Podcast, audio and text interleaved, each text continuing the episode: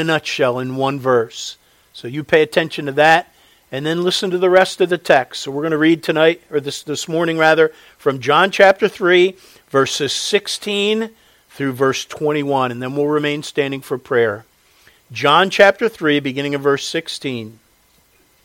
For God so loved the world that he gave his only begotten Son, that whosoever believeth in him should not perish, but have everlasting life. For God sent not his Son into the world to condemn the world, but that the world through him might be saved. He that believeth on him is not condemned, but he that believeth not is condemned already, because he hath not believed on the name of the only begotten Son of God. And this is the condemnation that light is come into the world, and men love darkness rather than light, because their deeds were evil. For every one that doeth evil hateth the light, neither cometh to the light, lest his deed should be reproved. But he that doeth truth cometh to the light, that his deeds may be made manifest, that they are wrought in God. May God bless his word. Let's bow together in prayer. Father, we uh, come before you today, this morning, and we lift up many that are ailing in, in this body of believers, uh, many going through some really dark waters, difficult times. We pray that you would sustain them and allow, in our, each of these circumstances, we pray that uh, folks would seek you out, that you would be glorified. We thank you, Lord, that your, your grace is sufficient. And I pray, Father, that that would be a theme that in our circumstances would ever be forefront on our mind as the devil attempts us to get to get us away from that that your grace is some for some reason not sufficient. So father help us to understand your grace is sufficient but that we need to run to you. We need to flee to you to get your grace. We need your grace. Without you without your grace we can do nothing. So father we just lift all the different folks up to you without going into a long list. We ask you lord to minister to those situations.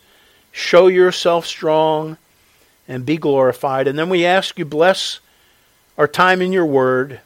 Help us, Father, to understand the importance of not covering our sin and what that means. And so we ask your blessing today in Jesus' precious name. Amen. You may be seated. What a great song. What a great theme. I run to Christ. Unfortunately, we don't always run to Christ, do we? but He's there for us, waiting for us. I'm glad you're here today. Uh, this, today is going to be our last in a three part message that we started uh, two Sundays ago on covering sin. And uh, we, want to, we have a lot to say about it. It's one, of the, it's one of those things where, like many things, there are certain topics, certain verses in Scripture that may seem sometimes to be talking about the exact same thing, and yet they seem to contradict.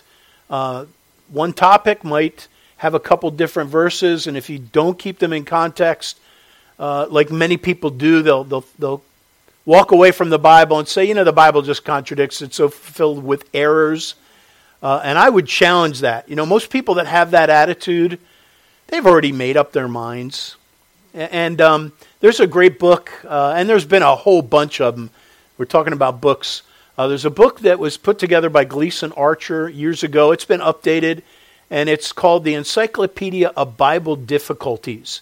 It's about that thing. Now, again, there are multitudes of books like this that will go through. I especially appreciate this one. I've been rereading it. Um, and it's just, you know, there's all these supposed contradictions that people have. There are just some, some, so many are just simple answers but you have to want to know. If, if you want to go into the Bible and you, you, you're presupposing that it's, it's just filled with lies, you're not going to take the time. Uh, and unfortunately, the implications of that are going to be disastrous for you for eternity's sake. So I submit to you the Bible can be trusted. The Bible is true. And you and I need to approach it that way. So here's this concept that we've been talking about, about covering sin. Is it a good thing or is it a bad thing? Some verses, it seems to say it's a good thing. Love covers a multitude of sins. So, uh, you know, we could go with that and run with it and say in every scenario, in every situation, it is always loving to cover sin. But you and I would be running in the wrong direction. And we'd be ripping some verses out of context. Because then there's other verses that says, like Proverbs, what we're going to look at today, he that covers his sin shall not prosper. Wait a minute. Is it a good thing or is it a bad thing? Well, we've been looking at that. So, two weeks ago, we looked at the general idea of something called the atonement, which was in the Old Testament. The way God dealt with sins through Israel was that uh, was through the um, Day of Atonement. They would offer a blood sacrifice, and that sacrifice would um, basically was how God re- uh, reconciled the Jews or anyone else that came to Him through through the blood but it was never sufficient. It would, it would, in a sense, cover their sins for the past year, but then the next day of atonement, a year from there, they'd have to do it the same, same thing. Because the blood of bulls and goats, Hebrews chapter 10 says, can never take away sins. But you see, that was a type. The only reason God did that, did, did that, did that, did that, was he was he was going he was foreshowing, foreshadowing what Jesus Christ would do by coming as the spotless Lamb of God and dying on the cross, and his shed blood could take away sins forever. And it does. And so the only reason that God could accept the Jews of the Old Testament before Christ with that blood sacrifice was because they were believing him. They didn't know all the detail. They didn't know Jesus was going to come and fulfill. They just knew God said, This is what you have to do. We take this seriously. We know we have sin and the sin needs to be addressed. And so every year they'd come, the, the, the Day of Atonement, and just by believing what God had revealed, they could be reconciled to God. Because God knew that He was going to send Jesus Christ to do the work. Now, here you and I are, we're on the other side. We are so fortunate. We are so blessed. We get to look back and we know the Messiah. We know His name, Jesus Christ. We know what He did. We know that his sacrifice, he was the perfect Lamb of God. We know that he, he took care of our sins once and for all, Hebrews 10 says. Once and for all. So that our sins, not on a yearly basis, our sins are completely, once we deal with God and that shed blood of Jesus Christ, once we get saved, the Bible term, born again, then our sins are washed. Not just our past sins like the Jews all of our sins. So that, Romans 8 says, there is therefore now no condemnation to them which are in Christ Jesus. What a blessing. That's the best way to have your sin dealt with. Now, last week we looked at, since it was, you know, Valentine's Day week, we looked at the, the positive verses about covering sin. And that he that, you know, the, over and over again the Bible says that when, you know, love covers a multitude of transgressions. He that seeketh love will cover a transgression. That in our relationships, if we're going to benefit from one another, if we're going to love one another, if we're going to you know, be able to put up with one another, we got to be willing to cover other people's sins and overlook them. You know, you, if, if you don't, and if people don't do that for you, you're, you're never going to have any friends, are you? You know, so that was last week. Now, what we want to look at today is this. There's a verse, I mentioned it, Proverbs, that says, He that covers his sin shall not prosper. There are people that sin, but they will not come to terms with their sin. They'll deny that they are sinners. And that's why I want us to go to John chapter 3, beginning verse 16. So take your Bibles, go to John chapter 3, open it up, please, to verse 16. And so today's topic is covering sin and confession. Let me give you the outline, and in fact, um, and then we'll just jump right in. We're going to see three things today from this text John chapter 3, uh, verses 16 through 21. First of all, and, and most of them are found, our verses, our, our points are verse 19, 20, and 21. Verse 19, the motivation for covering sin. The Bible says this is condemnation, this is the condemnation, that light is come into the world, and men love darkness rather than light because their deeds were evil. That's a blanket statement that applies across the board. And that's why it is natural for people to want to cover their sin, to be able to cover their failures, to be able to ignore or even deny their own sin. And it's not you alone that struggles with it, it's everyone. And then, number two, we're going to see the reluctance to uncover sin, and that's verse 20. For everyone that doeth evil hateth the light, neither cometh to the light, lest his deeds should be reproved. If you would rather come across as being a good person, a good guy, a good gal, or you would rather come across as having all kinds of faults, which would you choose? Which would you, which of you, who of you would say, you know, I would rather people understand how blemished I am. No, we all want to, we're all like, you know what? Everyone wants to put their best foot forward. Everyone wants others to, to see the good in them, if there is any good, right? We want people to think well of us. And because of that, there's the danger of presenting a faultless appearance. And there's multitudes of people that you talk to them uh, they do not believe that they have sinned. They really do. It's hard for us. You know, I've been in, in, in our circles, Bible believing circles, for a long time now. But um, there's a lot of religions that you know are so so focused on good works that they actually have their adherents believing that they're good people. And the very concept that I'm a sinner, that's offensive. Let's see what God has to say.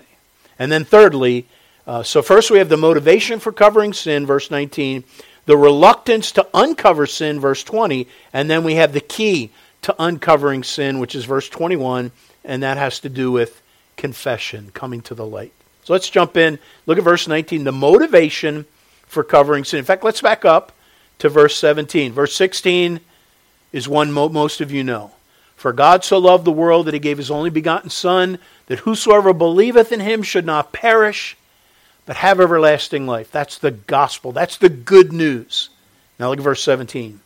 For God sent not his Son into the world to condemn the world, but that the world through him might be saved. Now that there's a lot of people that will look at that and they'll read it and they'll want to stop right there. God sent not his Son into the world to condemn the world. See, Jesus didn't come to condemn us, he came to save us. Jesus loves everyone. And, and, see, see, this is his ministry. Jesus was just a good teacher, and he loved everyone. And he said, "We're all okay. I'm okay. You're okay." And they would get that from that verse if they stopped. Right? The important thing about reading the Bible you got to read the context. Is that the end of the statement? Is that a, a, a, you know, this covers everything? That, that God sent not a son of the world to condemn the world? You know, Jesus is nothing about condemnation. There's when it comes to God, He doesn't condemn anyone. He's all He just gives us all a big wink, says, You just go on your way, you're fine, I'm good, you're good. Is that the gospel? Well, that's what you could get if you fixated on verse 17. God sent not his Son into the world to condemn the world. So when Jesus came, his primary mission was not to condemn. But is that saying that he's never going to condemn anyone? Now let's read on. But that the world through him might be saved. Verse 18 now. Verse 18 and 19 clarify verse 17. He that believeth on him is not condemned.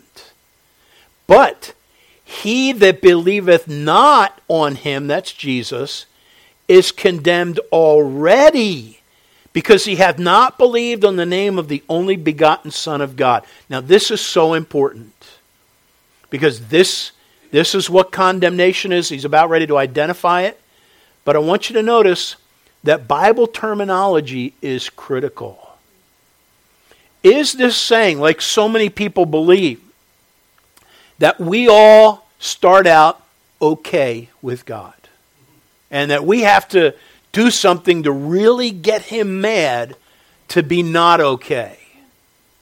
Now, if that was the case, the wording of verse 18 would be different. I'm going to read through verse 18 again, and I want you to notice what it does not say. Look at verse 18, follow along. He that believeth on him is not condemned already, but he that believeth not is condemned. Excuse me. Yeah, that's right. So he that believeth on him is not condemned already, but he that believeth not is condemned. See, there's only one statement. The word already only applies to one group of people. And it's either how you get started, and then there's the change. See, you and I do not start off right. We don't start off right. We are born sinners. And you have to respond to the gospel by believing to not be condemned. In other words, the person who is inactive, who does not respond to the, to the gospel, is condemned already. You get what that's saying? That's critical. It's only used to talk about one group of people. And that is, this is the gospel, folks, is that we don't start out okay. And then, you know, everybody starts out okay and it's only when you get really bad. No. You and I, before we believe, we are condemned already. Now, now he explains it, verse 19. Now we jump into our, our message here. And this is the condemnation judgment, punishment. This is the condemnation that light is come into the world, and men love darkness. This is generic mankind, understand that. Men love darkness rather than light because their deeds were evil. Again, this is telling us we don't start off okay. We start off wrong we're born in trespasses and sins. And that's why Jesus said in this very text to Nicodemus, You must be born again. If you're not born again, you're not right. You are condemned already. You got that? I mean, that's the, the importance is when I talk to people, I say, you know, are you a Christian? Oh, yeah, I've always been a Christian. Oh, really? Well, according to the Bible, you've always been a sinner. You and I are born as sinners. We need to be born again and that's how you become a Christian.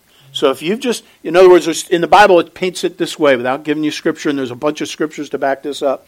You are either, when you're first born, you're born in Adam. And that's all of us when we start out. We are born in trespasses and sin.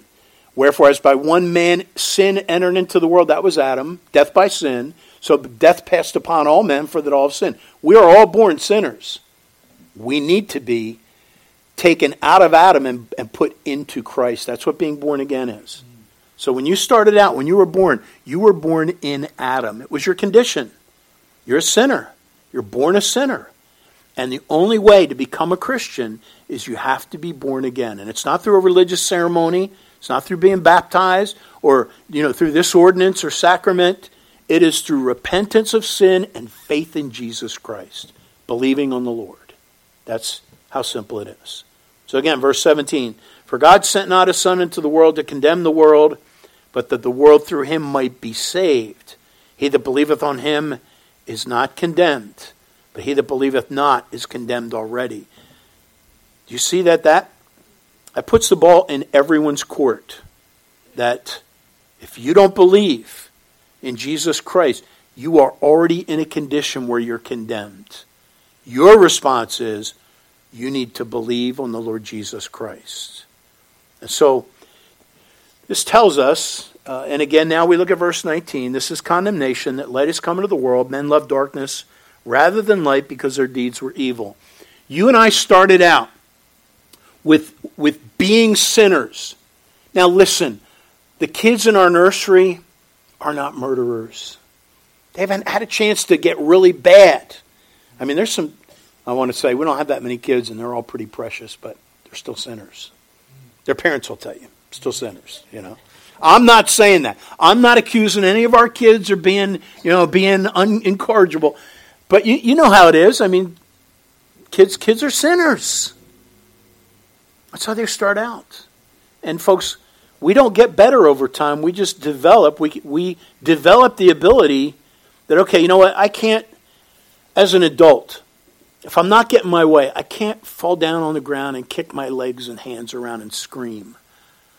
Now, some adults come really close to that, but they don't because they really just be counterproductive, you know. And yet they'll still have temper tantrums, but they're just a little covered because we know okay, there's certain ways to act. But folks, we're all we're all sinners, and it is a natural tendency for us to cover or conceal our sin. To always come across better than we are.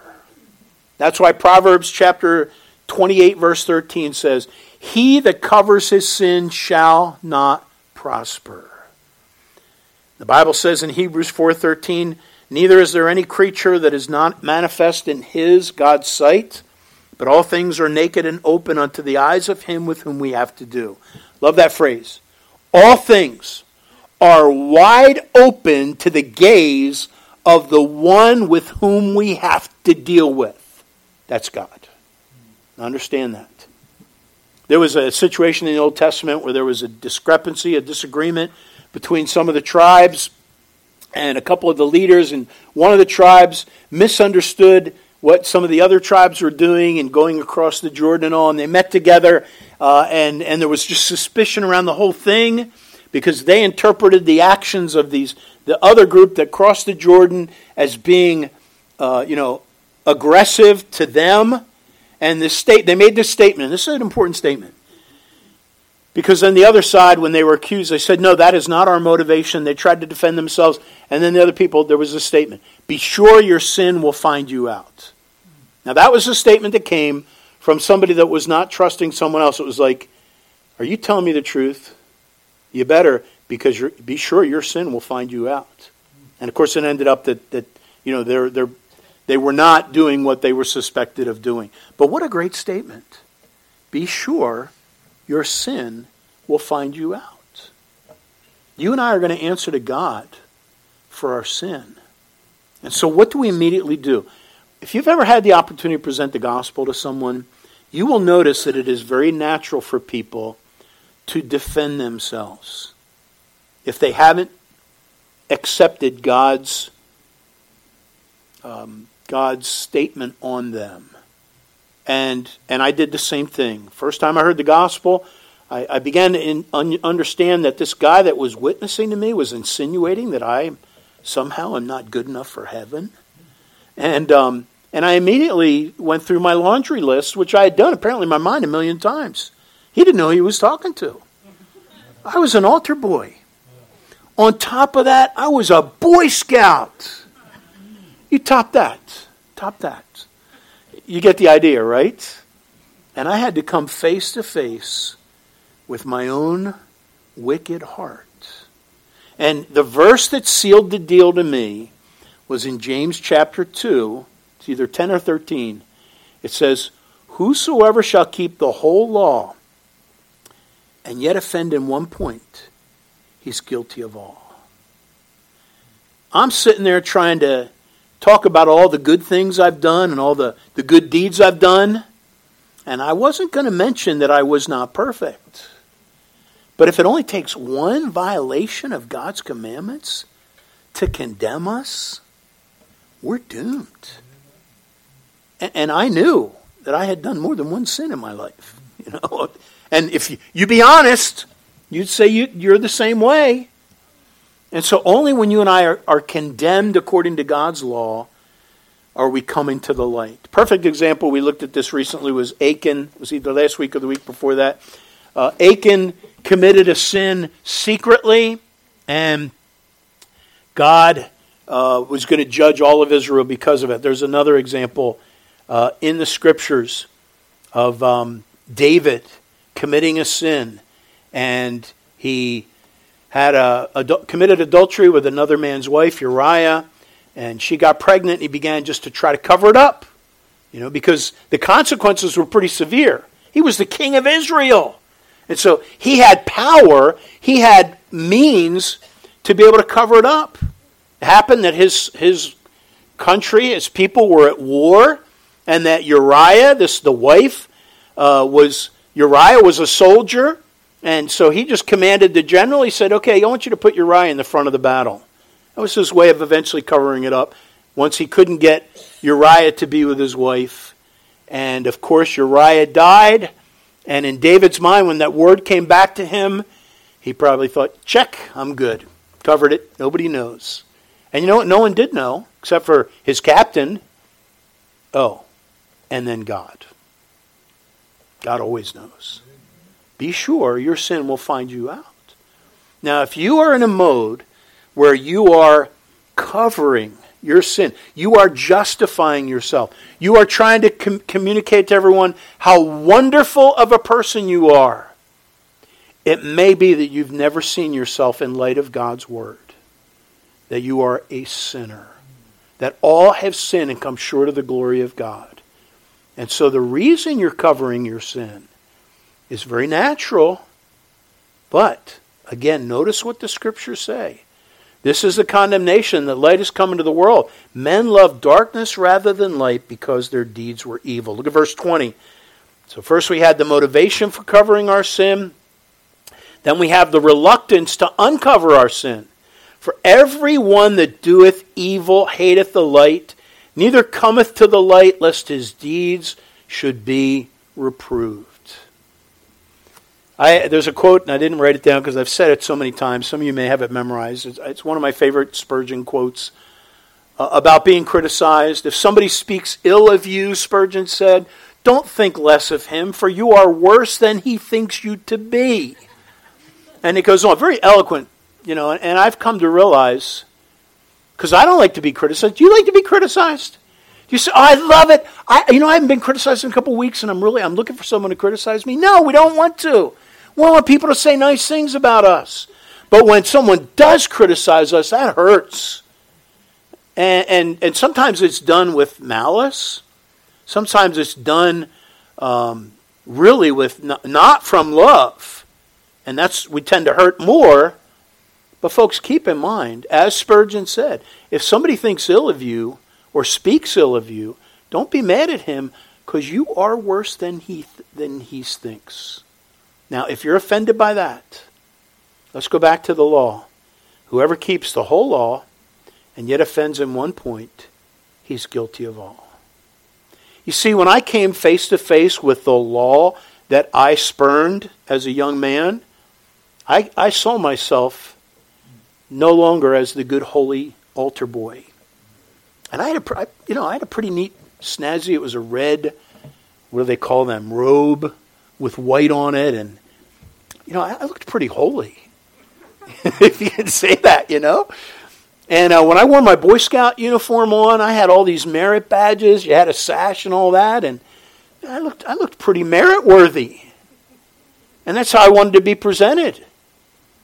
But on that day and those weeks when the gospel hit me between my eyes, that robe came off, that, that Boy Scout uniform came off, and I saw myself as Bill Fetchick, one of our beloved members, who's still with us, but down in Kentucky, he's still alive. But he would always pray, uh, and we are dirty, rotten, wretched, filthy sinners. And I love that. He'd pray that every time. Lord, you know, we are just dirty, rotten, wretched, filthy sinners. Amen. And whenever I, I quote Bill Fetchick, now, I hope you're not offended by that, but some people will be.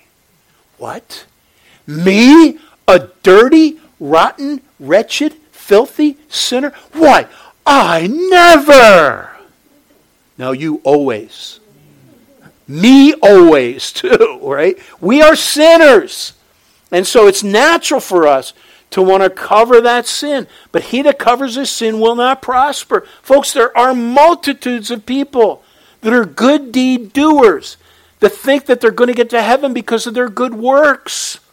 And they don't realize that you have to be perfect in order to get to heaven by doing good works. No one can be good enough. All have sinned and come short of the glory of God. Even though there are people that are they do a lot of good deeds. And there's some really nice sinners. You know, there really are. There are some really nice, kind, condemned sinners. And sometimes that can be a stumbling block. Ask someone this and see what their response is. Say, if you were to die today, you'd think you'd go to heaven? In fact, how would you answer that? Somebody came up to you and said, Hey, if you were to die today, do you think you'd go to heaven? Here's the response most of us get when we ask that Well, I think so. Or, Well, I hope so. And then they follow up. Why do you think you'd go to heaven? And here's the normal response I try to be a good person. Right? You notice that? It's, you know, I, I think I'm pretty good. Or I'm, I'm this religion or that religion. And by the way, being a Baptist, Methodist, Catholic, Presbyterian, it doesn't get you to heaven. And if you think your religion gets you to heaven and you're Baptist and you come to this church, sorry. This church has never saved anyone because this church did not die on the cross. Jesus did. So, the challenge when David when David committed that sin I was talking about, and he just began. From what I understand, it took it was about nine to twelve months that David, from the time he committed sin, his wife got pregnant, that he began to you know cover his sin, and and the plot. First, it involved getting Uriah to spend time with his wife because they were at war and he was a good soldier. When that didn't work, that's when he eventually had Uriah put to the forefront of the battle and died. And then when, when it came to the, the culmination, and Nathan the prophet came to him to confront him about his sin, he presented a scenario uh, which was really David's situation, but it used other object lessons. And when David did not realize he was being set up, you know, when he saw this, he saw his situation objectively in a story about a man who had a sheep and his neighbor who had a bunch of sheeps. And the, the one man that had a bunch of sheep took the one neighbor's pet sheep and slaughtered it for his own. I mean, it was a. David had no idea as he was hearing this story that Nathan Nathan was talking exactly about him. I mean, and Nathan knew it. Nathan approached David and said, "Hey, David, listen to this. There's this guy that has one little sheep. He loves this sheep so much, and his neighbor has loads of sheep. He's got flocks of sheep. And so the neighbor, the rich neighbor, is having some guests come. And guess what? Instead of that guy taking one of his multitudes of sheep, he goes over and he, he takes that one man's pet sheep and slaughters him. Now, now Nathan knows the whole time. He's like, hey, David, want to hear your situation? Here's, here, listen to this little story. Let me, let me tell, tell me what you think of this. And so he's going along the whole time knowing that he's talking about David and what he did. Uriah had a wife, Bathsheba. It was his only wife, whereas David had multitudes of wives, eh, but it never sunk in. It never sunk in. So David's here in this scenario, and he's immediately getting riled up. He's like, How dare that guy? I can imagine Nathan I wonder if Nathan smirked like, "Oh, David, if you only know what's coming out of my mouth any minute now." And then, and then, and then, when David really got so self-righteous, and, and you know what, folks, you and I can do this all the time without even realizing it, because we tend to see what is done to us way before we tend to see what we're doing to others. And so David's just getting riled up and all of a sudden. And so John, Nathan says, you know, what should happen to this man? And first, David uses the law. He needs to be restored fourfold. And then in his right self-righteous zeal, he says, and, and you got to kill that man. And the last thing David was expecting came out of Nathan's mouth. Thou art the man. And all of a sudden, I imagine, it must have been an awkward moment. I imagine there was some silence as David put two and two together. Lamb Oh no. Uriah, oh no. Oh. And right then and there, as he puts two and two together, he comes down and, and, he, and he breaks. And he, and he repents. Psalm 51, that whole psalm is David repenting from that sin. But he covered his sin. And so when, when God was going to judge him, the Lord made this statement. He said, Thou hast done this thing uh, in, in 2 Samuel 12 12. He says, Thou didst it secretly, but you, there, David, you're going to be punished.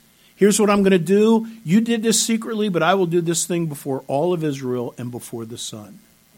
See, God will expose sin if we cover it. So we have the op- opportunity to confess our sin. So let's close with this aspect of, you know, confessing sin. Look again at John chapter 3 and um, verse 21. He that doeth truth. It doesn't say he that never sins, because nobody never sins. You can sin and still do the truth, it, look what it says He that doeth the truth cometh to the light that his deeds may be made manifest that they are wrought in God. You see, the sinner that covers his sin is constantly in an effort to make himself look better or her better than she or he really is. Whereas the one that walks in the light makes no qualms about it, like Spurgeon when he said, If someone speaks ill of you, do not be angry with him because you're worse than he thinks. Spurgeon wasn't condemning everyone else, he knew he was a sinner too. And so, if you and I walk in the light, we understand I am far from perfect. I, I, am, I, am, I am evil. I deserve God's judgment. That's someone that walks in the light.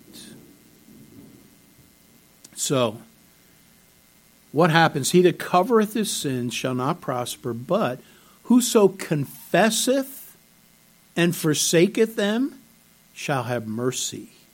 That's what we need. Now, everyone needs mercy, but not everyone's getting mercy. The people that are covering their sin, that are not confessing, and by the way, the word confess in the scripture literally means to agree with God. When you confess your failures, your weaknesses, your imperfections, it's simply that you're coming to the truth. And you're not making yourself better, you're not making yourself appear better than you are. You're saying, you know what? I agree with you, God. What I did was wrong. And that's the person that gets the mercy.